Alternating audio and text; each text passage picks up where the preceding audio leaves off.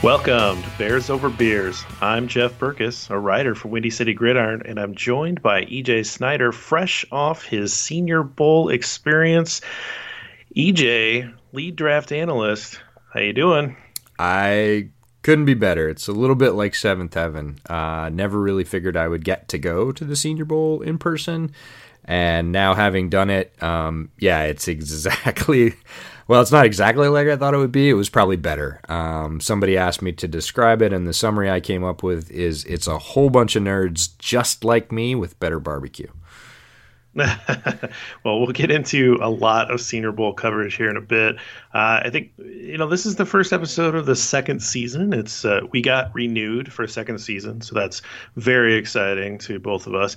Uh, but we wanted to just take a moment to thank everybody that uh, listened to us in season one, and we really enjoyed bringing those uh, episodes to you. I think we recorded somewhere in the upper 30s in our first uh, season, which was, uh, you know, kind of incredible, and it flew by, and we had a great time doing it. We're really excited about season two, um, and so if you're if you're new to the podcast, welcome, and if you're coming back for more, uh, we really appreciate you sticking with us. So thanks for uh, a great season one. We're really hyped about season two.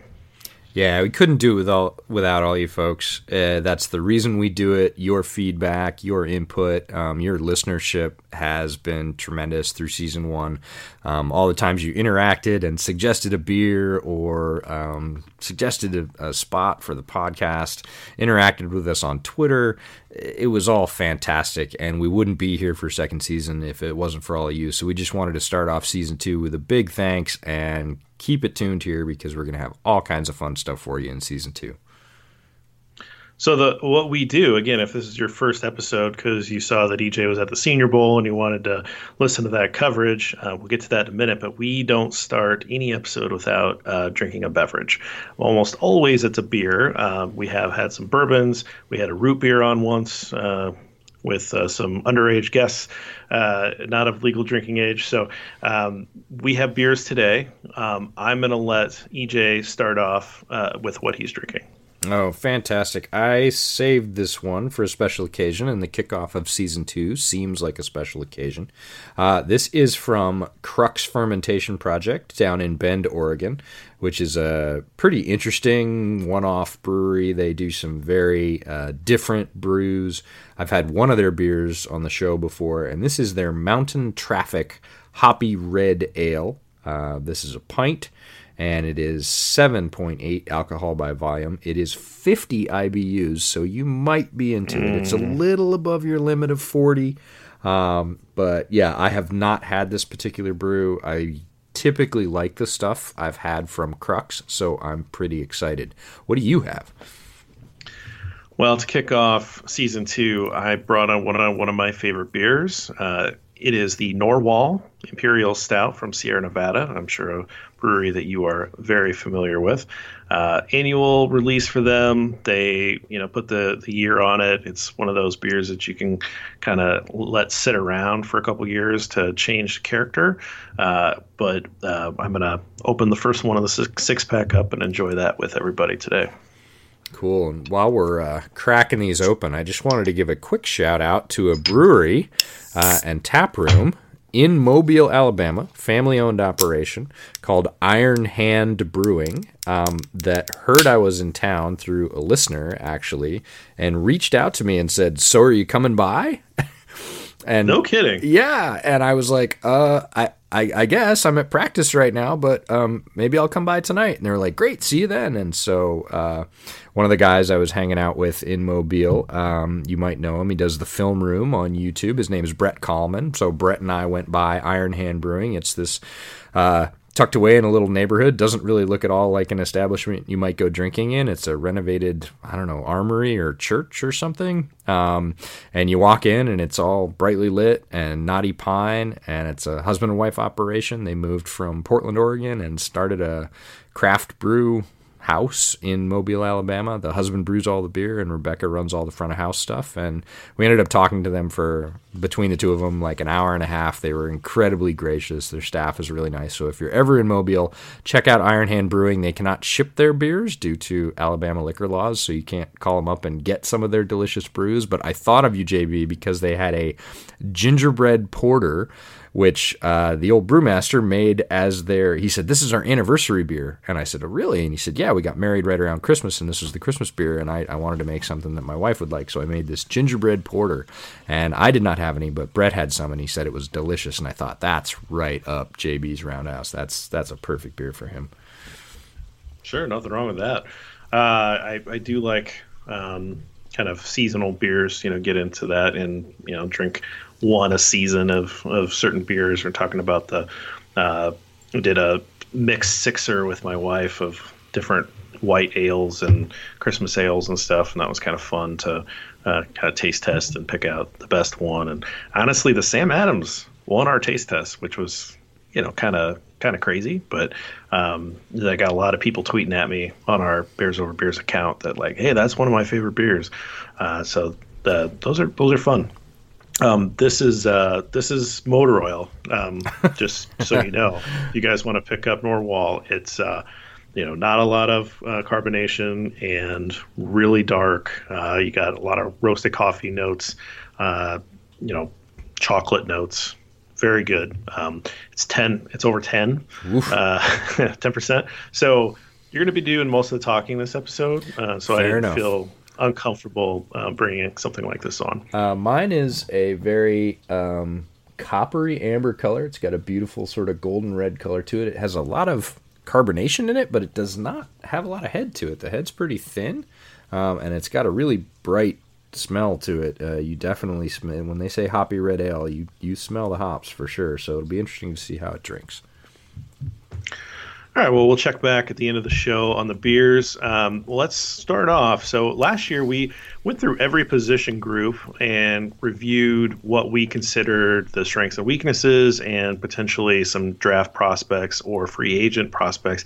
I have a feeling we're going to be doing some of that um, before the start of free agency, and I think the positions that we're going to start to focus on. Now, correct me if I'm wrong, but quarterback seems to be something we probably need to talk about.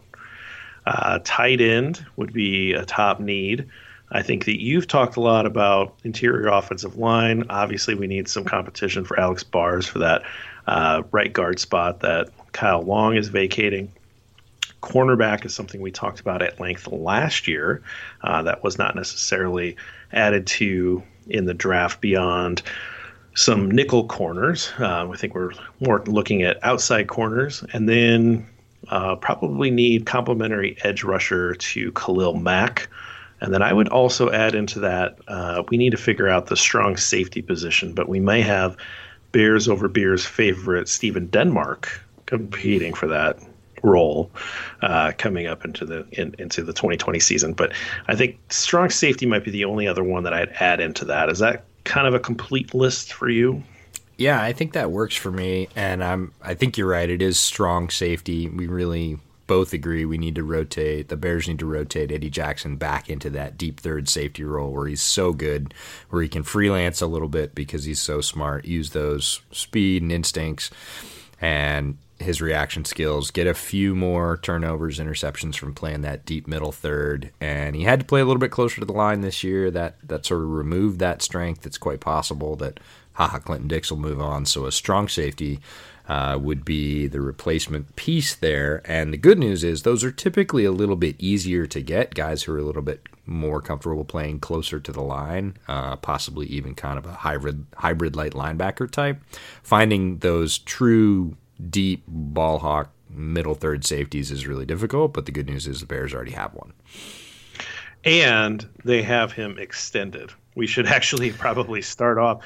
I what's funny is last year when we talked about safeties, I said that my number one priority for Ryan Pace in the 2020 off season was going to be to extend Eddie Jackson, and he did it before the league year ended.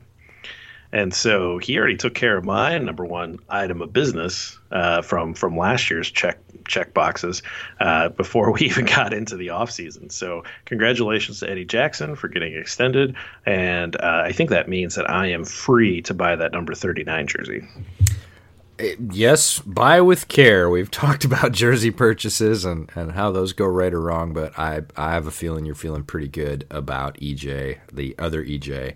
Um, I am too. Very glad that Ryan Pace extended him. He's a tremendous player. He had a little bit less visible impact this year, but that doesn't mean he made less impact on the games. He's still a very, very good football player. Absolutely.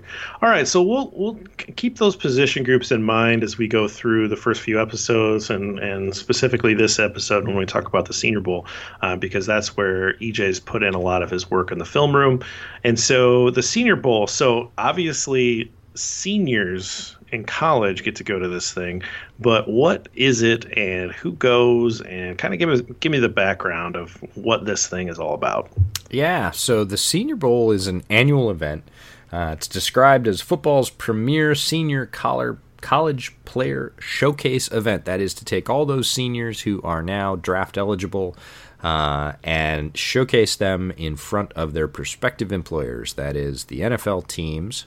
And it has become, especially in recent years, even more than that. Uh, it features the country's best seniors, top NFL draft pro- prospects. Um, They've got rules about who can go. Only college seniors and fourth year junior graduates are eligible for the game. So if you are like a redshirt sophomore who has enough uh, time away from high school to be drafted into the NFL, according to the NFLPA rule league rules, you still can't go. Um, you need to have uh, graduated by December prior to the game if you're a fourth year junior and have earned your degree. So they start asking uh, a year before if a guy looks like he could come out as a junior. Uh, Jim Nagy, who's the director of the Senior Bowl, said, Oh, yeah, when we go to these guys the year before on the campus visit, we say, So you think you want to play in the game next year? And they're like, Yes, sir. And he's like, All right, you got to get your degree by December. And they're like, No problem. I'm on, I'm on track to do it. So it's true seniors and those uh, fourth year juniors uh, who would be redshirt juniors with a diploma in their hand by December. They get to go. Uh, they divide all these players up. They typically invite just over a hundred players. It is invitation only, so the Senior Bowl itself has a scouting apparatus. Uh, they treat it just like a front office, and they decide who they're going to invite, and they actually spend a lot of time on that. We can talk about that a little bit more later on. Once they get there, the NFL selects two NFL coaching staffs to send to Mobile to coach these guys once they've divided them into the North and the South team. This year it was the Bengals and the Lions. So Matt Patricia, we know from In Division, he and his staff were down there running one team. Uh, the Bengals were running the other team. And this thing started a long time ago. The first one was in Jacksonville, Florida in 1950. It was only there for one year. The next year it moved to Mobile's Ladd-Peebles Stadium, and it has remained there ever since. And it is embraced in Mobile as part of the town, part of the culture. It's a huge draw. Obviously, a lot of people travel to Mobile for this. Uh, the town is very, very happy. There's banners all over town. Welcome Senior Bowl participants. Everybody knows they're going to be selling some extra meals and drinks. And um, uh, there's a big parade. Uh, the players visit kids in the hospital. It's it's very tied into the fabric of the community. So it's a it's a really cool event. So the Senior Bowl is generally seems like the coaches of coaching staffs of some of the worst teams are invited uh, to to lead the groups. I suppose it wouldn't be if you just went under a coaching change, but it does seem like it's usually the ones that are at the bottom of the uh, of the conference records. Is that true, or am I just seeing Lions and Bengals and thinking that's what happens every year? No, it is absolutely true. They want to give two of the least successful teams in the NFL from the last year a chance to get hands on with all these prospects, to coach them for a week, to see how they adapt to coaching, see how they react, see how they learn, uh, see what their characters like. They spend a lot of time with these guys in meetings and installs and on the field. They get a real window uh, and it's a huge advantage. Uh, this year's NFC champion, the 49ers, were in Mobile last year as a team coaching the players. They ended up choosing three players uh, in the draft from their time in Mobile who were at the Senior Bowl and uh, at the conference championship game when they won. They had T-shirts already printed up, so you know they were thinking about it. They were pretty sure they were going to win that game. That said Mobile to Miami, which means hmm. worst mm. to first, right? You know, we had, we were four and twelve. We were coaching the Senior Bowl, and this year we're headed to the Super Bowl. So uh, it's a it's a very interesting relationship there. But yes, they do pick teams that were two of the least successful teams from the previous year and give those coaching staffs an opportunity to work hands on with the top, basically, 100 draftable players or so. One thing I found out that was very interesting is that each team gets to have two representatives on the field. That's all teams. So every team, Seahawks, Bears, Patriots, oh, okay. whatever, gets to send two reps that actually get to be on the field for practice activities and everything else. So they can get an up close look, but they're not directing the drills or choosing the cadence or picking the plays or anything else. But they do get firsthand uh, sort of viewing rights, basically. Did you notice a difference in the way that Matt Patricia and his staff handled their side of the squad versus Zac Taylor and his uh, group over from the Cincinnati side of things? Yeah, absolutely. There was definitely a difference between the two coaching staffs, as you figure there probably should be. They probably run things differently in their buildings, and it was no different when they came to the practice field. I was actually really impressed with Patricia's practices. Everything was really sharp. Everybody ran from drill to drill. There was very little wasted time. Uh, uh, there was a lot of efficiency in terms of one of the cool things I, I saw about maximizing reps was when they were doing um, seven on air drills. So basically, passing drills, almost installs just to be running routes. So they put, uh, you know, they put the four wide receivers in a back and a, basically a center and the quarterback. They snap the ball. Everybody runs the route. The quarterback picks his favorite throws the route, and then they would have an assistant coach right behind him, probably the quarterback's coach, throw a second ball to another one of the receivers. So mm-hmm. two guys got to make catches on every play. Uh, and they would do that very quickly. And there are three quarterbacks on each squad, so they would be rotating through. Uh, Patricia's charges were uh, very well drilled that they were to move off the field and be replaced very quickly. They wanted as many reps as they could during that period. And the pace was really, really high. Not quite so with the Bengals. I wouldn't call it lackadaisical, uh, but definitely a different kind of urgency and um, a little more time taken to kind of pull guys aside and give coaching during those drills. Uh, Patricia's drills were so fast that they were really you could tell they were concentrating on getting film on these guys and reps. And then they'd talk about whatever happened in the meetings. Bengals took a little more time on the field to kind of break a guy down uh, if something had gone wrong, pull him aside and say, hey, saw this, saw this, go do it again, or you know, in your next rep, be ready to. Um, so there's definitely a visible difference between the two coaching staffs, and even so, folks that had been to multiple Senior Bowls, this was my first uh, were saying how much better it was, even if they didn't like it, than some previous years. Uh, the one everybody brought up was when Jon Gruden uh, and the Raiders staff got to go to the Senior Bowl a couple of years ago. Apparently, it was really uh, quite difficult to watch. They spent a lot of time on special teams and a lot of times on trick plays, which seems like a weird thing to be practicing an all star game, but mm. um, reverses, double reverses, reverse passes, things like that, and and everybody in attendance was was like, this isn't giving us a lot of context for what's actually going to happen, and they were pretty frustrated by it. So this year was was pretty smooth in that regard. I think most people everybody wants more one-on-one drills, but it is still a game. You you still have to get these guys installed on an offense and a defense because, hey, look, they're playing a nationally televised game uh, tomorrow, Saturday, and they've got to know what the game plan is. So you've got to do that sometime, and it's not as fun to watch installs and run-throughs at three-quarter speed against air as it is, you know, one-on-one offense and defense. That's what all the scouts want to see for competition. But um, in general, there's a pretty good balance. Yeah, that's that's that's interesting about Jon Gruden. You know, our colleague uh, Bill Zimmerman had Frank Caliendo on, who does the excellent Jon Gruden impression, and uh, I, I, just feel like I want to cha- channel my own Jon Gruden impression. You know, hey Hunter, Hunter, Renfrow, man. You know, but like I don't have it. But um, it's pretty funny that, because Hunter Renfrow was in that Senior Bowl. Oh, was he really? he was. People were talking specifically about Jon Gruden running reverse practices to Hunter Renfrow and, and just rolling their eyes so hard that they sprained them. Um, yeah, it was it, that was that was the one player, the one coach, and and the one sort of drill cadence that people brought up over and over again. At least it's not Gruden running reverses to Hunter Renfrow. Hunter Renfrow, man. All right. well, um, I, I, have to ask. Uh, was just not Bears relevant, but was Joe Burrow down there? I had heard that he was maybe going to make an appearance. Yeah, big news uh, in the week leading up to the Senior Bowl. Um, Jim Nagy was talking to Joe Burrow directly, so the director of the Senior Bowl was talking to Burrow and his family directly, and he he said in his opening press conference, "This is Nagy." Uh, Jim Nagy, of course, not Matt Nagy. I know that's confusing um, not related as far as I know, uh, said, Look, I had no hope of getting Joe Burrow down here on the field. He had nothing to prove. He's the consensus, probably number one overall pick. We definitely don't want to get him injured, but I did want to get him down here and in the mix so that he could talk to players, so that he could talk to other coaches, so he could get familiar with the NFL apparatus. That was my hope, if anything. Um, about two days, so this was going on for a full week. There was a lot of rumor, a lot of buzz that Burrow might be at the Senior Bowl.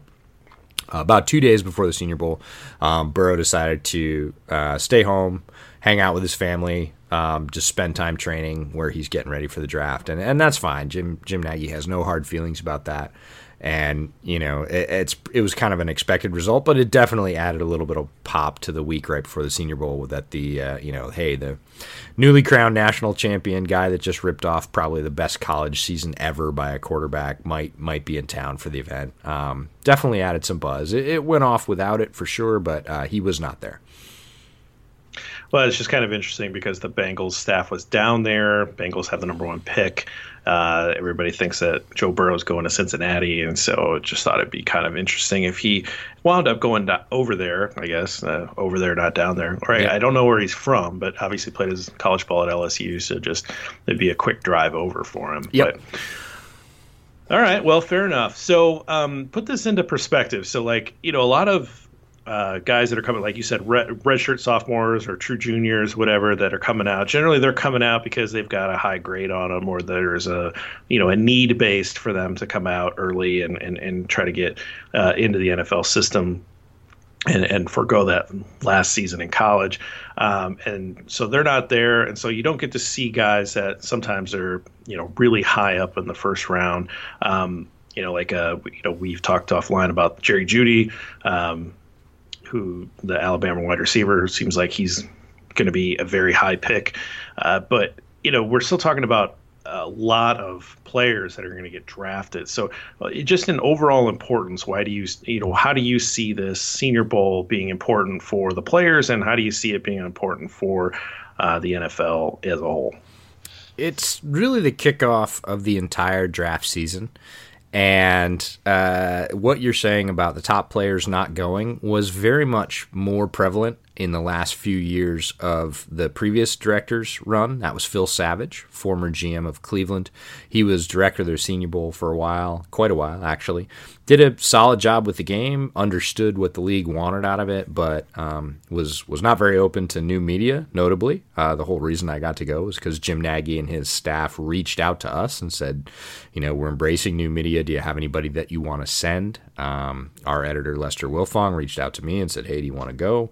Uh, but Jim and his staff have done a tremendous job of uh, sort of revamping the game as well. Again, they treat it as an NFL front office, and it's they self scout. They talk about the um, they treat it almost as a as a draft class that the guys that they're inviting to the Senior Bowl are like their draft Senior Bowl class they self scout just like a team would do. Um, Jim Nagy's a long time NFL scout. He spent about 18 years scouting in the NFL for a variety of teams, including the Seahawks and the Patriots. And last year, one of the things he mentioned in his opening press conference was we looked at our wide receiver group that came down to Mobile for the Senior Bowl, and it was it was pretty weak. We didn't think it was was really a, a strong group, and throughout the year, we set out the goal that we were going to strengthen the wide receiver group. And sure enough, the wide receiver group that was in Mobile this year is exceptionally strong.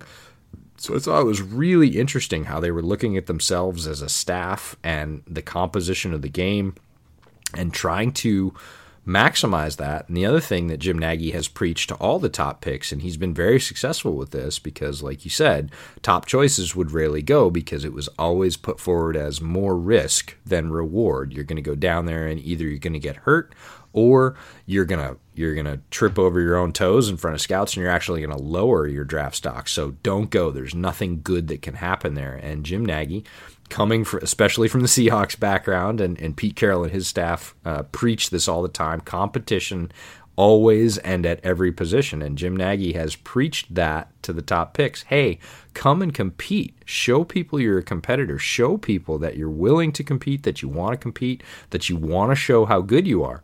And he's been successful in landing that with the top players. This year, the examples are Justin Herbert from Oregon, didn't really have a lot to gain. Came, played, played very well, and really cemented his status. Jalen Hurts, same thing. Came to sort of try and right some wrongs or or some things that people maybe think he can't do and show them that he can. I would argue he was not quite as successful, but he didn't hurt himself. Um, he he was voted the the best practice player on the on his team for the week, uh, and that was voted on by the folks he played against on the opposite team. Uh, he was a great leader. He was obviously um, very strong with his teammates, and you know I think he had a fine week. Now, did he dispel any? Notions about his deep ball accuracy. I don't think he did, but Nagy and his staff, um, who are very hardworking, I have nothing but great things to say about the Senior Bowl staff. They did a great job. Um, but on the football side, they put together a very, very strong game with a lot of top talent, really nice balance at almost every position. There were not any position groups I looked at and thought, well, geez, there's nobody there to look at. Like they didn't get anybody every position uh, was stacked with players and talent, and it made for a very uh, interesting, almost hectic week trying to keep up with it all. So it's it's a major event. Um, I heard the stat that a thousand people from across the NFL show up, and that doesn't include media. Uh, interestingly oh, enough, oh really? Yeah, yeah. It's wow. Yeah, uh, uh, one of the things. Yeah, I, I didn't realize that it was quite that many, but then I thought about it, and so every team's got their scouting staff there. Every team's got their video staff there. Every team's got their analytics arm if they have one there. Um, sure. There are now. Did Dave Gettleman have his analytics people there? Oh God. Oh, you're gonna make me, aren't you? One of the things about the Senior Bowl is you you turn around and there's blank, right? Because it's a small town. You're all there for the same reason. You're at the hotel that serves as the hub of, of Senior Bowl week, or you're at the stadium, or you're at a bar, or you're at a restaurant, or you're at the gas station. It doesn't matter. Um, with that many people in town, uh, both uh, analysts, TV personalities, folks from NFL Network, all the coaching staffs, coaches who are looking for work are there with their resume in hand, trying to mill around the the you know the hotel bar and say, "Hey, I want a job." Um, sure. Agents are there. Uh, right, the, we were coming down the escalator the very first day, and I turned to Brett, who I was hanging out with, and said, "Is that Drew Rosenhaus?" And he said, "Yep, sure is." And I was like, "Okay." And it became a running joke because everywhere we went we saw Drew Rosenhaus because that that guy's a hardworking dude. And literally every place we showed up Drew Rosenhaus walked in and our, our running joke for the week was Drew Rosenhaus is stalking us. Um, but I mean, you just can't help it. You turn around, and so I was sitting in Ladd Peebles Stadium on the second day of practice, and, and all the coaching staff sort of come up and sit as groups. And the Steelers group was right behind me. The Jaguars group was off to the right. Texans were right in front of them, and just in front of me, down to the left, like in the next row down, was the Giants scouts. And I was like, "Ah, oh, great, cool, whatever." You kind of get you see it, but you don't really take too much notice of it. Anyways, right before practice starts, who should walk up and sit with the Giant scouts right on the end of the bench but good old Mr. Dave Gettleman. And if you've followed me on Twitter, you know that I've got an axe to grind with Mr. Gettleman and his approach to building a team. Uh, I disagree with many of his decisions, so I actually snapped a picture of him, uh, pretended like I was taking a picture of a player on the field, got Gettleman in the frame, sent the text to JB, said, "Save me! I'm ten feet away from Dave Gettleman. I can feel the stupid," and we had a good laugh about it. But it does happen. You're on the sidelines, you turn around, and somebody's shouting, and it's Mike Tomlin, right? He's slapping hands with a former player who's now a scout for another team. How, how you doing, man? How you doing? How you, you good? Family good? And this is just everybody's running into everybody. All the scouts are saying hi to each other. They've seen each other at the colleges. It's a time for them to get together and compare notes. Um, we sat uh, at a little corner place uh, to get breakfast, and there was a guy sitting there with a Browns T-shirt, and he was definitely meeting somebody. This much older gentleman who I really wish I could place. I, I don't know who he is. Uh, came in, sat down, and they started talking about uh, basically cover two and how you handle an RPO over grits. and they were hardcore, you know, whiteboarding. They had their, their pencil and paper out. And I, I bring this. They're both Southern gentlemen. I bring this guy. And, you know, you got this. You got your flats here. You got, and, you know, we looked him up. We sort of cyber stalked the guy that had the brown shirt on. His name's Chris Long. Uh, he used to be a Browns coach when Butch Davis was there, and he's most recently worked in the CFL. And I'm sure he's just in town, sort of sharpening the saw and, and looking for an opportunity. But th- it's just it's everywhere, so it's a it's a fascinating experience. Well, I, and I believe my text message back to you on the Gettleman picture was something to the effect of "Don't sit too close to him, or you'll want the Bears to sign a running back to a big deal this offseason. So, uh, yeah, um, which was hopefully timely and awesome, and definitely made me chuckle. hopefully, you didn't get too close and want to sign Melvin Gordon to a deal. um, uh. um, yeah, that's that's good stuff. So, I, I honestly, I, I kind of leads me into a question that I've been itching to ask, but not like you know I don't want to be the starstruck guy. But yeah, go ahead. You know, do you have any like impromptu conversations with anybody that you've I don't know that you've admired over the years, or that you're like, oh my god, I can't believe I'm talking to fill in the blank. Yeah, I did tons actually. I I didn't go. I'm the same as you. I um tend to want to stay at the back of the room and, and survey and, and see who's there and kind of place it all and see what the relationships are and what's going on. I'm much less um, extroverted in terms of going up to somebody and sticking my hand in their face. But uh, I have this friend. Um, and I went to Bears camp with him this year, and I watched him just reach out and talk to people.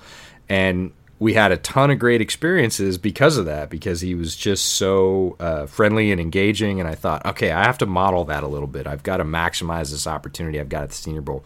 And i need to be a little bit more like my friend jeff Berckes, who will just go up and say hey man i see you're wearing a mac jersey. You know is he your favorite player? And, and we end up launching into a conversation and finding out a lot about this person. And, and i just loved that behavior when we were in bourbonnais. And so um, I did a little bit more of that at the Senior Bowl, but I ended up having a ton of conversations with people who, again, you're just standing in an elevator or you're, or, you know, you're in the bathroom and, and a player comes out and washes his hands and, and it's somebody you've watched on film. Um, or you're at the player media event, and you see a guy standing there by himself, and you're like, hey, I could just go up and ask him about that one play that he had against Virginia and ask him what he saw, and you'll learn a lot. And I had all those experiences. Um, I'm trying to think of, uh, well, certainly the NFL Network guys. Again, I was hanging out with Brett Kollmann, um, who does the film room on YouTube, and he used to work at the NFL Network. And so the first, hmm. uh, he was a he was a sort of tape monkey production guy that worked in the Red Zone channel. He was all he was not camera talent. He was behind doing all the technical stuff. That's how he learned how to do video. And but he knows all those guys. He knows Charles Davis and Daniel Jeremiah and Andrew Siciliano and and all the guys, Bucky Brooks. So when he's walking through the hotel, they're all like, "Hey man, how are you? How you doing? How's the wife?" You know. And I was just like, "Uh, that's." That's Charles Davis. And Charles Davis is the nicest human being in the world. I've heard that from multiple people. I got to meet him. He absolutely is.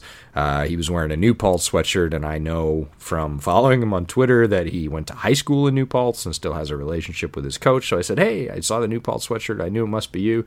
He said, Yeah, why do you know New Paltz? And I said, Well, I grew up right near Ithaca. he said, or I said, I grew up in upstate, not far from New Paltz. And he said, Where? And I said, Ithaca. And he said, Oh, the Blue Bombers, which is the Ithaca College football team. he said, Two of my high school classmates went to Ithaca and played for Coach Brown. And, and Brett said, You're now witnessing the best football memory on the planet. And uh, CD has an amazing football memory, and he's very gracious and said, oh, I think you're giving me too much credit. I said, Actually, I don't, I don't think you are. But he played at New Paltz in high school. He went to Tennessee for college. He played in the league a little bit. So he, he's a tremendous guy, very, very nice. Um, A couple days later, we met Daniel Jeremiah, who I think is kind of the top of the heap in terms of draft analysts. And if you don't agree with that, you think it's Matt Miller. I met him too. Uh, Stick to Football was in town, of course, for the event, and they were having a sort of get together at a bar. Matt was extremely gracious after the podcast thing was over, spent time with almost everybody, spent a good 10 minutes with us, just talking, drinking beer. Um, so it was left and right. I was turning around all these people I have as heroes or have looked up to as role models or learned a lot from online, had interactions with, whatever it is, were were just there, and you're talking to them. Uh, but the one I'm going to share with you, I haven't told you yet. So this is this is my counter. Okay. This is my counter to your Mike Singletary story. Now, earlier on Okay. season one, you talked about the fact that you were in an airport and you ran into Mike Singletary and you weren't going to talk to him, but then you thought your mom might kill you if you didn't. So you went up and said something to Mike Singletary and you had an interaction. So uh, this is last night. I was flying out of Mobile. I was flying to Dallas, Fort Worth. So I get to the Mobile airport. I was in a bit of a hurry and I walk up to my gate. And obviously, there's a lot of football people in town. Many people are on that flight going to a big hub uh, and I'm walking up and I see a guy sitting there. He's talking to a guy in Cowboys gear, and it's Jason Garrett.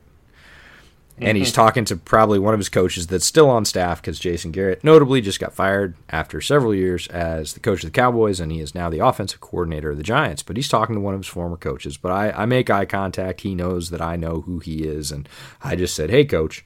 And he said, Hey, and very gracious. And I just walked on. I didn't want to interrupt his conversation with his coach. So I'm like, wow. And I texted a bunch of people about it. "Oh, I'm going to be on the flight with Jason Garrett. That's amazing. And, you know, made jokes about the Cowboys and whatever else because that's what you do. But Jason Garrett, very, very nice guy. And uh, we go to get on the flight. We get on the flight. It's a, it's a short flight, hour and 15 minutes or so. And I, Jason Garrett was sitting in first class and he gets off. And I was sitting right behind first class and coach. And as we get up in that scrum to get off and everybody's trying to get your bag and whatever, this gentleman leans over and he says, Hey, I got to get my bag out of the overhead right above your seat. I said, Okay. So I step back and he opens up the the overhead bin and he, he he gets it. And as he gets it he drops the bag and he straightens up right in front of me. And it's Dan Marino. What?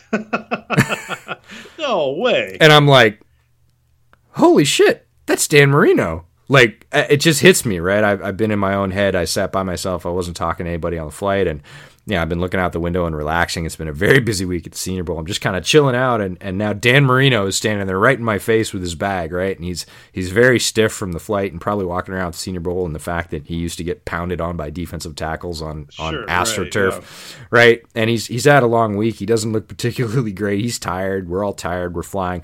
And he grabs his bag. He just turns around and I'm like that's freaking Dan Marino. Like that's a Hall of Famer, like right there. That's that's a Pittsburgh quarterback, that's a Dolphins quarterback. Like that's Dan Marino.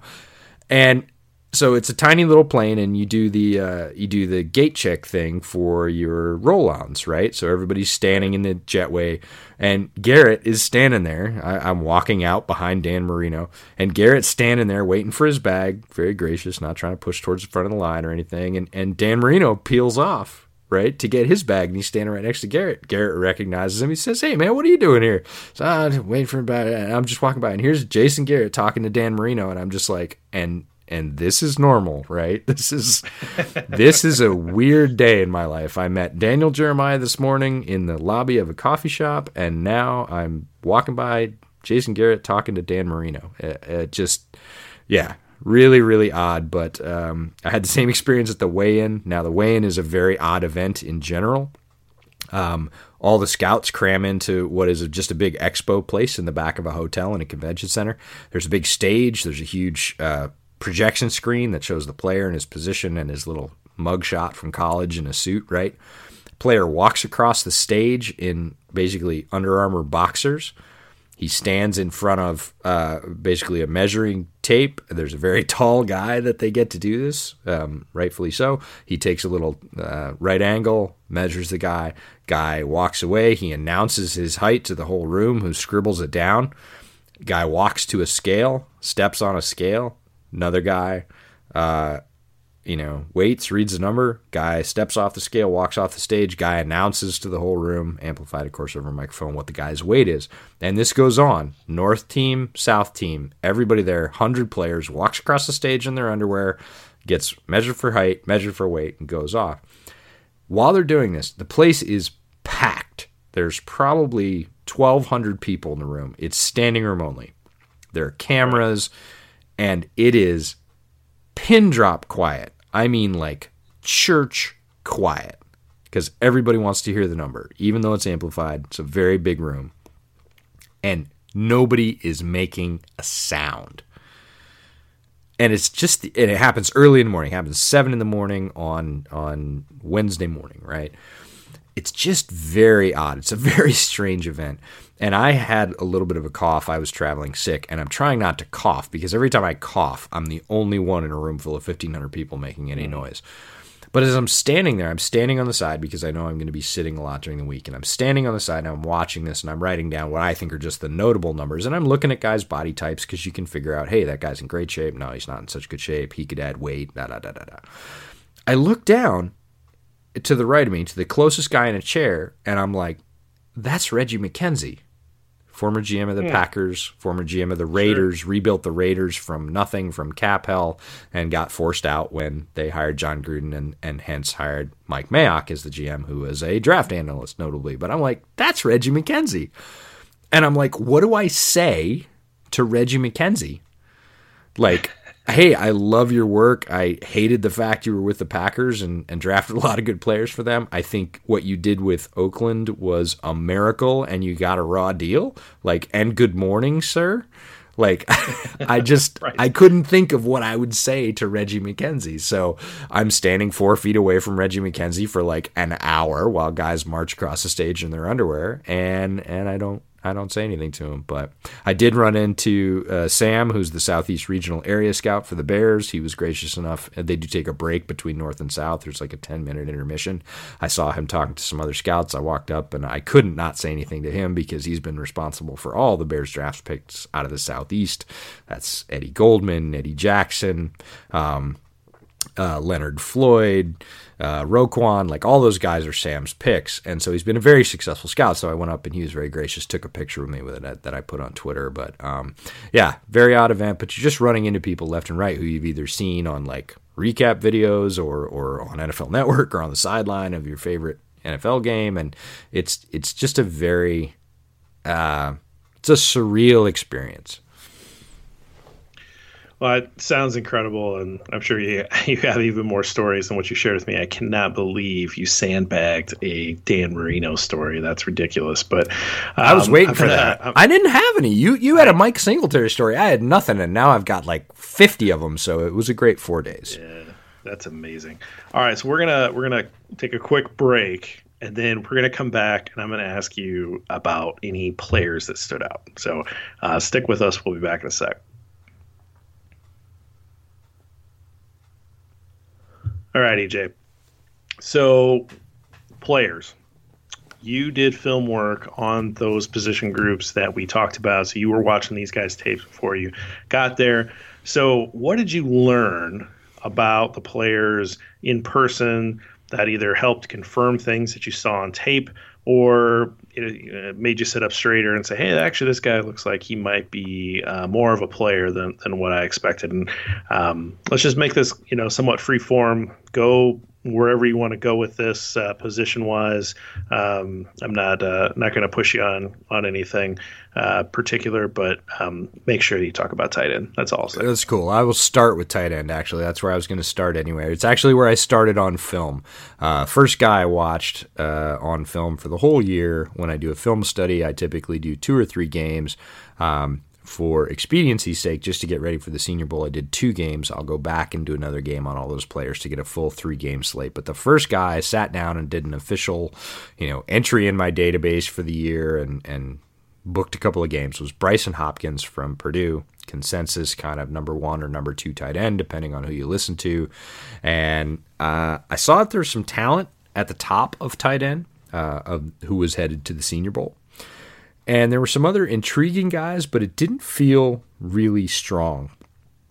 Having, as a position, having gone to the Senior Bowl and watched these guys in person, it feels stronger. It feels like there's a depth of talent there that I didn't really see on film. And it reminds me a little bit of George Kittle, not the player, but the situation. And George Kittle's situation mm. at Iowa was he's a very good athlete. He was a tremendous blocker. He got very few pass reps, and then he went to the combine and blew it up. And everybody said, wow, he's really fast, and he caught the ball well.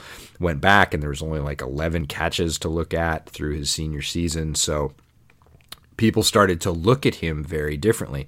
And I had a similar experience with one of the guys that was in attendance, the Michigan tight end, Sean McKeon. It's spelled McKeon, but it's pronounced McKeon.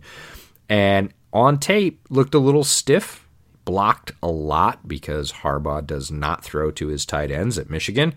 Uh, McKeon had slimmed down a little bit for this event, looked very fluid and every bit the two way tight end that could run and catch. And that was not what you saw if you look at his film, but here he is against top talent, looking very, very fluid, very, very capable running routes, catching the ball very cleanly.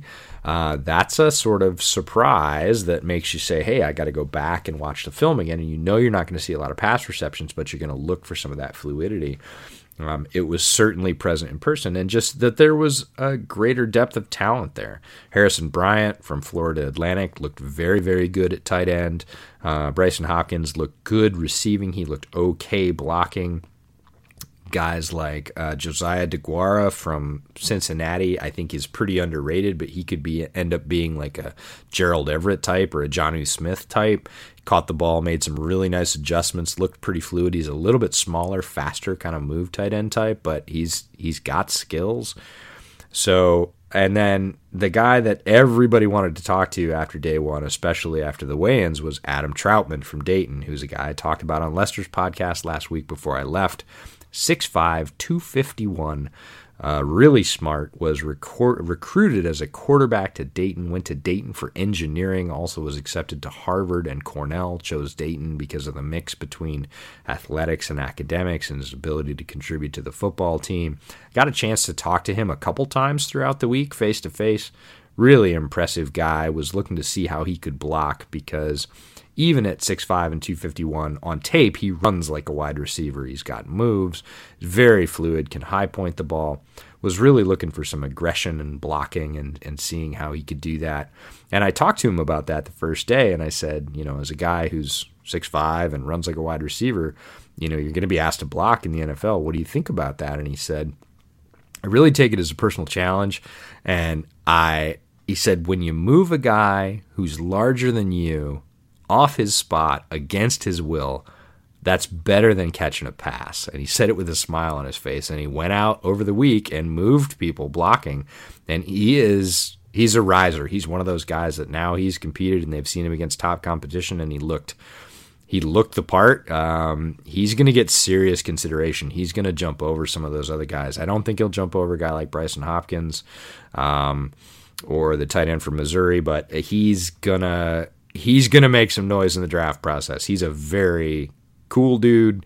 He is a tremendous athlete and is really smart, looks great on the football field. He's got a bright future in front of him. So a lot of people were crowded around Adam Trautman for pretty much the whole week.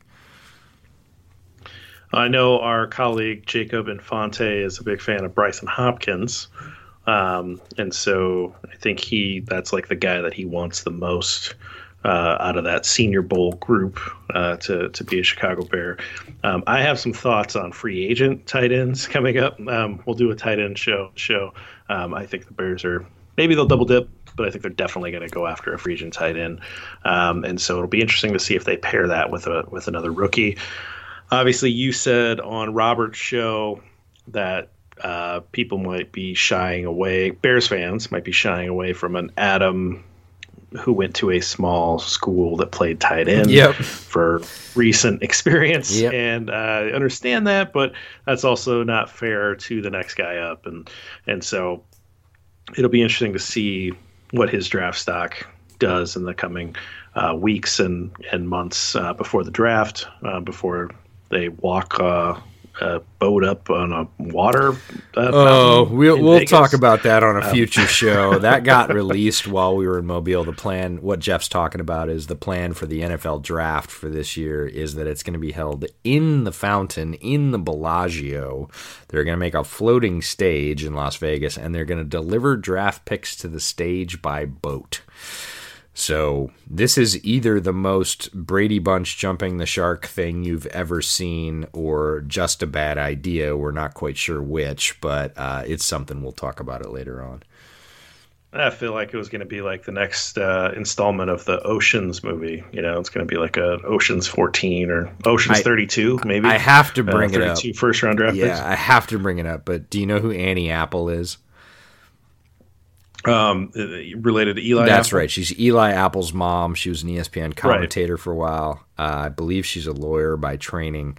Um, her post on this was it. It cut to the quick. She said, "So." A lot of new young African American men being delivered to their new owners by boat. Who thought of this? Mm, yeah, not good. I was like, ouch. That's that's rough. But uh, yeah, we'll. I don't know. I'm not sure I like the idea in general, regardless of that. But uh, it is a thing. It does sound like it's happening. When I first saw it, I thought it was like an Onion post. I thought it was a, a parody post of of like something so fantastical. But then I remembered that they had zoo animals reading off picks in the last couple of drafts, and I was like, nope, this is real. Uh, yeah, yeah, it's a it's a spectacle. Yeah. For sure. Okay, so uh, you talked at length about quarterbacks on Robert's show. Yeah. Uh, and, and so I don't know that we really need to get into that here. I think we will, we'll dive into that more. Um, uh, offensive linemen, I think, you know, I feel like that's not where the Bears are necessarily going to go in the second. I feel like they'll probably push that down a little bit. Uh, to add some competition to the room. Could be wrong. We, we got some time to figure that out. But I'm, I'm, I'm kind of curious if you saw anything in the secondary that stood out to you. Yeah, I was really hoping uh, that a guy named Dane Jackson from Pittsburgh would weigh in at about 185 and measure in 5'11 or better. Um, Dane, my friend, and I can say that because I met him a couple times this week, talked to him at length, uh, broke my heart. First thing at the Senior Bowl, weighed in as the lightest player there. He weighed in at mm. 180 pounds. And yes, folks, even the specialists in attendance, that's the punters and the kickers, weighed more than he did. Why is that a big deal? Well, I was hoping that Dane could play outside corner because that's really where the Bears have a need. And nobody in the NFL is going to play a guy at 180 pounds at a boundary corner. It's just not going to happen. That means he's a nickel at the next level. I still love Dane. Talked to him a couple of times. Very smart player. Uh, impressed me on the field. Uh, was voted the practice player of the week at cornerback for his squad. Um, very, very good player. A couple of the wide receivers we talked to called him out by name after the first day, which was pretty odd. Um, hmm. And we said, "Hey, who who gave you trouble?" And he said, "You know, mostly they said, nah, none of them. Beat pretty much all of them." But then they kind of looked down at their shoes and they're like, "But that guy from Pitt got me a couple times." Uh, Dane's a great player, but he's not going to play boundary corner. So I liked watching Dane play, but he's not really in play for the Bears because I think with Duke Shelley and Buster Skrine in the fold, right. they don't need a nickel corner. Um, so, not going to try and put a square peg in a round hole. Uh, there are plenty of guys that are big enough to play corner that were uh, outside corner at the Senior Bowl. I was looking for a guy from Iowa because I know somebody that went to Iowa and they tend to care about Hawkeyes. Yeah, absolutely. More the better. Yeah. So Michael Ojemudia or Ojemudia uh, is an outside corner for the Hawkeyes. He is six foot. He's 199 pounds. He's got some good skill uh, in defending the pass. He is not terribly physical, which is weird for a Hawkeye. I know, but it's sure. true. Um, wasn't terribly impressed by what I saw out of him. Again, these are practices uh, in unfamiliar circumstances. Um, the couple of reps that I focused on, uh, Ojemudia, he opened his hips too early, and Denzel Mims, who had an amazing week, who's a receiver from Baylor, um, ate his lunch, got a long completion against him down the sideline. Um, wasn't uh, wasn't a rare occurrence. Ojemudia didn't didn't certainly shut anybody down. Generally, the cornerbacks struggled against the wide receivers. The wide receiver group, like I said, was extremely strong, but I didn't see a lot of things that made me think, hey, go get that guy up high. Um, um, there is a corner from Notre Dame, and I want to say it's uh, last name is Pride, and I want to get his first name right. I think it's Troy. The other team. Hang on. Yeah, he's on the North team. Well, Troy. Pride. He's Yeah. almost certainly going to go to the Lions. Yeah, right? Troy Pride Jr. from Notre Dame. He's 5'11, weighed in just about 200 pounds, 194, and had an excellent week of practice. Um, showed great hip flexibility, showed some great anticipation, cutting underneath uh, little corner routes and cut routes. Um, generally was in the mix most of the week and looking good doing it. He had a very positive week, so I'm going to go back and look at his tape a little bit more. Um, there were some folks there. Um, some of the safeties looked very capable. Again, I didn't watch safety as a group. I didn't have time before I went to the Senior Bowl. But there are some big safeties. In fact, there's one that went to Southern Illinois, and I lost my good roster that had everybody uh, that had everybody by position, and now they did them by number. So hang on, I'm going to pull up Senior Bowl roster. But he went to Southern Illinois. He's six three and uh, 200 and almost 20 pounds and he he showed the ability to stay with receivers he had a great week in terms of um, being able to play coverage not just an area and that's a big deal for a secondary player so he made himself some money this this week um, he would be in safeties. I want to get his name right. Southern Illinois. Uh, his name is Jeremy Chinn, and he is 6'3", almost 220 pounds. I think he weighed in 219 and showed some fluidity in, in one-on-one pass drills that I didn't expect to see out of him. So that guy's got a very bright future going forward. Um, a lot of people were looking at Kyle Dugger. Uh, he comes from a very small school, Lenoir-Rhyne. Um, and he had a good week as well. Big guy, physical, very athletic, played at a very small school, but looked like he belonged. And that's really what you want to see from a small school guy at an event like the Senior Bowl. So there's, I think, help in both cornerback and safety. Okay. But uh, trying to find those big guys on the outside. Now, a, a guy that a lot of people were looking forward to was Kristian Fulton from LSU. He does have size. He's got four years of experience in the SEC. Um, some people are higher on him than I am, but he pulled out at the last minute. I was really hoping to get to see him, but didn't get to see him on the field. Um, but again, plenty of folks there that you could take a look at and say, hmm, that's pretty good. But yeah, I had huge hopes for Dane, and he just didn't measure up, quite frankly. But uh, he's going to be a player in the league, and I'm just going to get to root for him as a player on another team. Yeah, hopefully somewhere in the AFC. So, um, all right. Well, so I feel like this was obviously a really good experience for you. We've heard some really fun and good stories, and I think that it really gave you the reason to get a jump start on film work, and we'll be able to combine that with your experience in the Senior Bowl, and you'll be able to go back and do some additional film work, and we'll add in that free agency element, and we'll be able to really have a good solid foundation going forward for the next few episodes for doing some positional previews. But um, anything else that you wanted to kind of cover before we wrap up? Uh, you know, this special launch edition of season two to, uh, about the Senior Bowl. Uh, it's a great event. All credit to Jim Nagy and his staff. I want to give a shout out to Dave, who's in charge of um, both marketing and PR for the Senior Bowl. Hardest working man in show business was was really up dust to dawn, and probably longer than that. Uh, always on his feet, always at the forefront. Even when he was that busy, took time to sit down, ask us about our experience, make sure we had what we needed. Um, very, very I feel like the Senior Bowl in general mirrored the friendliness of the host city. Mobile is an extremely friendly city. If you ever get the chance to go to Mobile, you should. It's very walkable, it's historic, it's beautiful, it's right on the water. Everybody you meet everywhere is friendly. Um, the one thing about Mobile is anywhere you go, uh, for breakfast or, or beer or anything else, everyone in the place will say hi to you. It's not just the person at the front that says, hey, welcome to Moe's or whatever.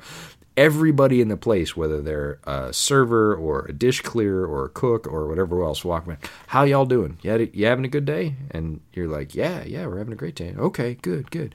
And everybody in the place does it at every place. And it's just right. incredibly welcoming. And I feel like the Senior Bowl has gone out of their way to make sure that it wasn't just like, well, we gave you a pass, do whatever. It was very much, hey, do you have what you need? Are you enjoying it? What can we do to do better? Um, you know, we'll get you all the information you need before you get there. Is there anything you're missing? Um, just, just a real service-oriented atmosphere and very, very friendly, welcoming, and inclusive. And that was, it just made the whole experience so much more fun because I've been to events that are like that, and I've been to events that are much more sort of just, just the business, right? And it was not that. It made it really, really fun uh, and and very productive too. Um, got a lot of great notes from it, made a lot of great connections, and had a lot of fun doing it. So can't wait to go back.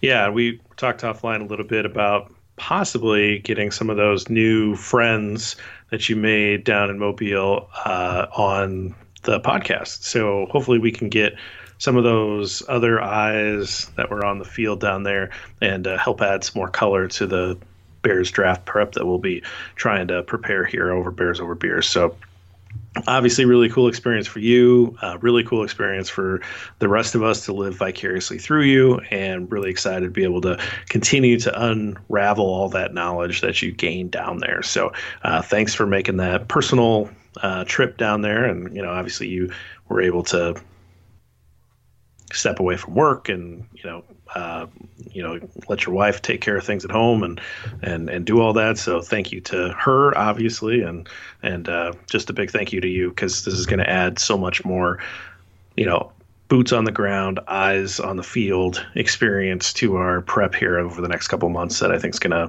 really add a lot of value. And so i'm very excited about being able to pick your brain over the next couple months about that stuff. So very cool stuff. Um, I want to go back to the beers, and um, I'm 80% done with my beer. I wanted to make sure I didn't cash it too early, uh, uh, so I didn't slur on the uh, uh, first episode of the new season. Um, but it's it's delicious. It's a really good beer. I you know I, I Sierra Nevada does good stuff, um, but this is the one that I I just have to pick up every year when I see it.